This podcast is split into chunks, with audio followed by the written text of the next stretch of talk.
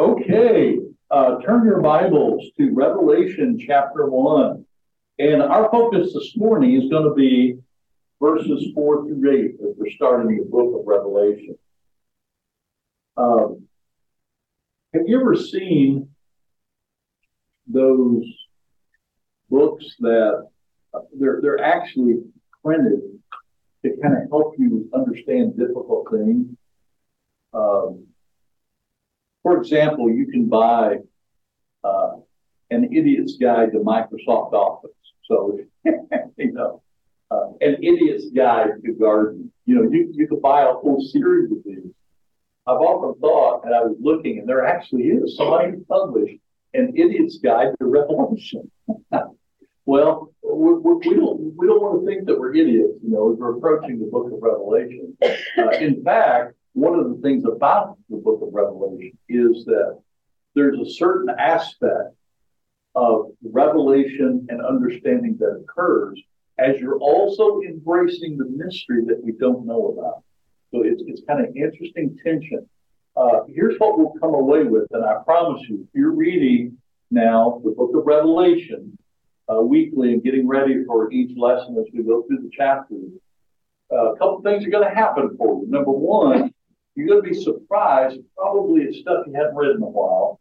Because if you're like me, it's been a while you've been into Revelation. Okay. The other part is uh, you're going to come away with more questions than you had even when you started. Some of them we don't know the answer to. And, and I've discovered in my own Christian life, and, and I think this is an important thing to, to affirm as we get started. Part of the life of faith is embracing the mystery of things we don't know, and that's okay. But we, we need to hear that. Because I think growing up, I sort of embraced the idea well, if, if you're going to be a person of faith, you got to know it all. And, and, and that just kind of drove me. Well, there are large portions of the Bible I memorized. I, I got to know it.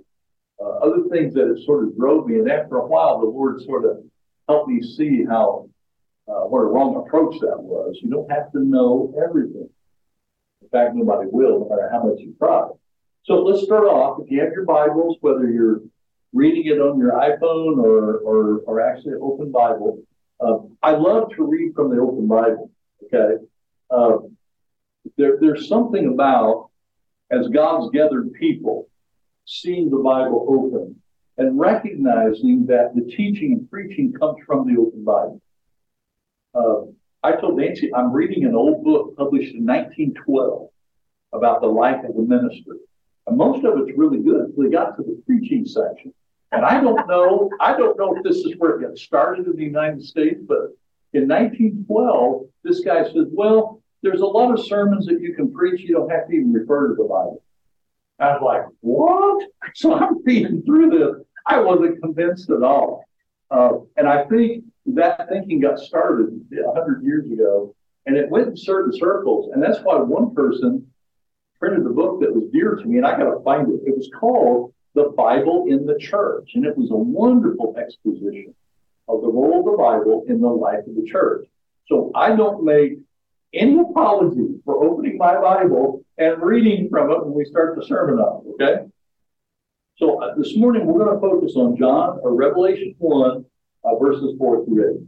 John to the seven churches in the provinces of Asia.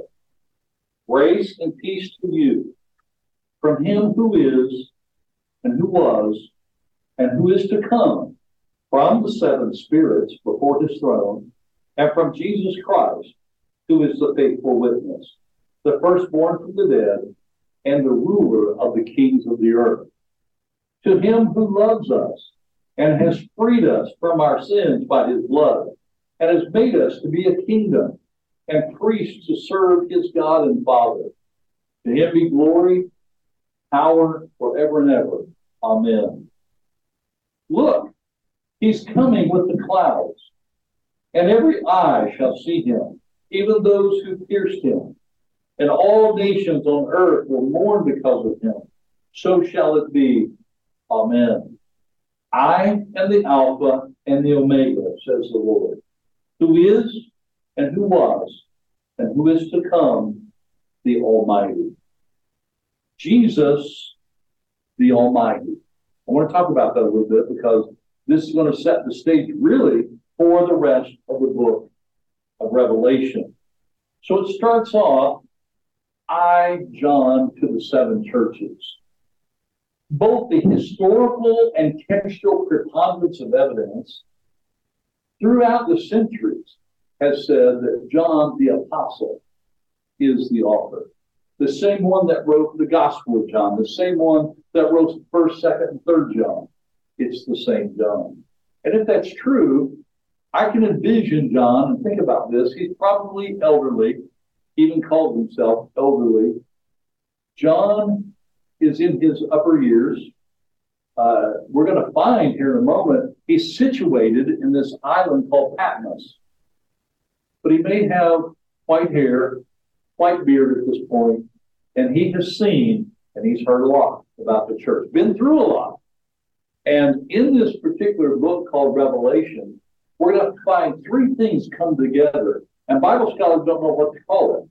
Because when you teach children the books of the Bible and come to the New Testament, Matthew, Mark, Luke, and John are what? The Gospel. What is Acts? Acts is history.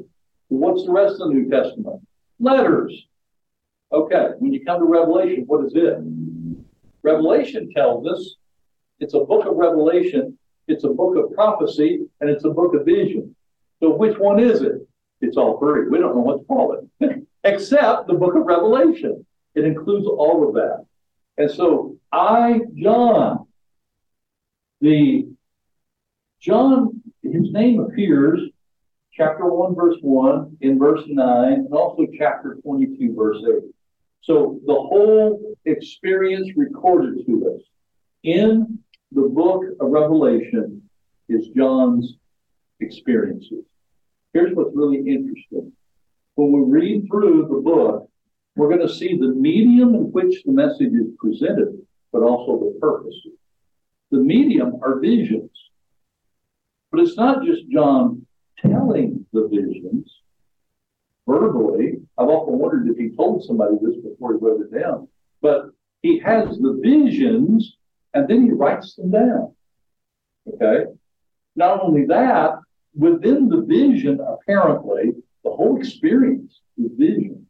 And, and the one question I've always had is I wonder how long it took John to have these visions.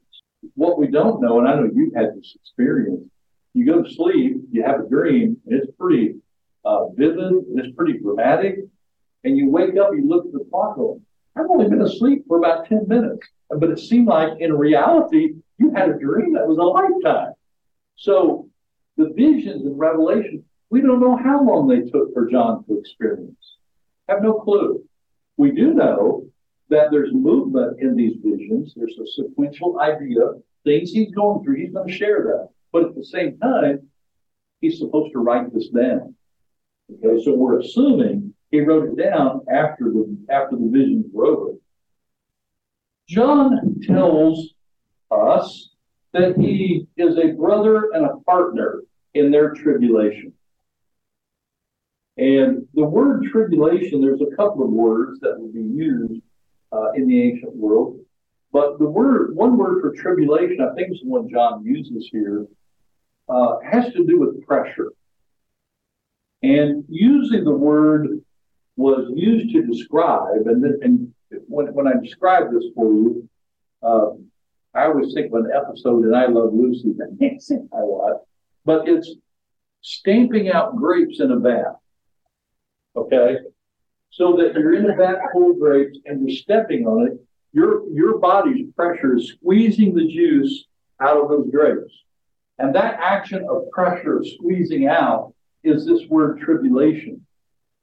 So, what we're going to find in the seven churches of Asia are experiences where false teachers, Satan, uh, other temptations are squeezing the very life out of these churches. And things are happening. And John has said, I've experienced that so that I understand the tribulation of life. And I am a companion and I'm a partner in this process. So his identification of himself in chapter 1, verse 9 is really crucial to his readers because what he's trying to say is look, I've been there before. I know what it's about. Now, the interesting thing is that we find about John, the whole book of Revelation is first person experience. So this is why it's so powerful. It's not like John saying, well, uh, James told me about his dream, so let me tell you about it. No, this was his experience, first person. Now, we also find not only is it John the apostle, but he's on the island of Patmos. And if you look on a map, this little island is only about 25 miles in circumference. It's not very large, but it's a mountainous little island. And there's Mount Elias, I believe, that's right in the middle of it, and it goes up about 800 feet above sea level. So that's the high point on, on Mount Patmos. Normally, in Roman times, if you ended up on Patmos, it was because you were viewed as a person who was threaten what's called the Pax Romana uh, that famous word for the peace of Rome. Uh, the Roman emperors, the Roman Empire saw itself as not only conquering all the nations around it, but once they got through conquering everybody, it's like, okay, everybody settle down, let's live peacefully, no problems. And what's fascinating when you look at history, look at the world map, what little nation gave Rome fits during that time? A little teeny piece on the map called Palestine. and if you look at all of the world that they controlled at that time, so much of their energy was on this little place called Palestine where the Jews were. It gave the Romans fits. They couldn't stand it. Well, if you were a threat to the government, whether political, see, Christians in the first century were viewed as a threat to Roman imperial Rome because, and, and I, I think I shared this one a time. This was fascinating to me. Here's the because. Uh, I was reading a book published by a gentleman named Wood in 1888. And in the back of that book were old photographs from 1888. And if you've ever opened up an old book and you look at old uh, photographs in a book, they, they all turn yellow. You ever seen that? Old yellow photographs. Well, this archaeologist named Wood had taken pictures of some of the ancient ruins uh, over there during his day and time, and just as clear as it could be, on one of the columns was the phrase uh, Caesar Kurios, Caesar is Lord. In John's time, you had a choice. Was Caesar Lord or was Jesu Kurios? Was Jesus Lord? One or the other. You couldn't have both. And whenever you were caught being a Christian, they would do two things. In order for you to escape persecution, and I think in the near future, I'll read for you a little letter that came from uh, Pliny the governor in this area. He wrote to the Roman Emperor Trajan about it. What do I do with these Christians? Well, if they're caught, you come up before the Roman government. If you would curse the name Jesus, you would bow down and worship Caesar as Lord and offer incense, well, then you'd be okay. Well, guess what? John, among many other Christians, said, no, that's not happening. And because the Roman government viewed Christians as a huge threat to the peace of Rome, John, probably being viewed because he was older, a leader of the Christian group, he, that's why he got banished. And we're going to talk in a moment the very reason that John gives for being banished uh, there. But Patmos served as this far out of the way place that we don't want you to give us any trouble anymore, so we're, we're, we're banishing to the Isle of Patmos. The reason given for his being banished is this expression, actually two expressions. On account of the Word of God and the testimony of Jesus on account of the Word of God probably means his teaching and his preaching. That he was so invested in making sure people knew about Jesus, and every opportunity he had, he would teach about Jesus. The, the Word of God, it was important to John. That was what his whole life was wrapped up.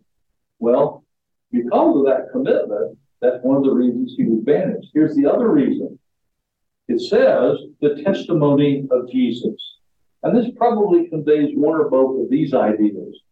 that the actual testimony of the teachings of Jesus found in the gospel, that because John was one who told many of the stories of Jesus' ministry. Because remember, he was an eyewitness in Jesus' ministry. So he knew firsthand a lot of these wonderful stories. It also can mean John's actual testimony as an eyewitness to the ministry, the death, burial, and resurrection of Jesus.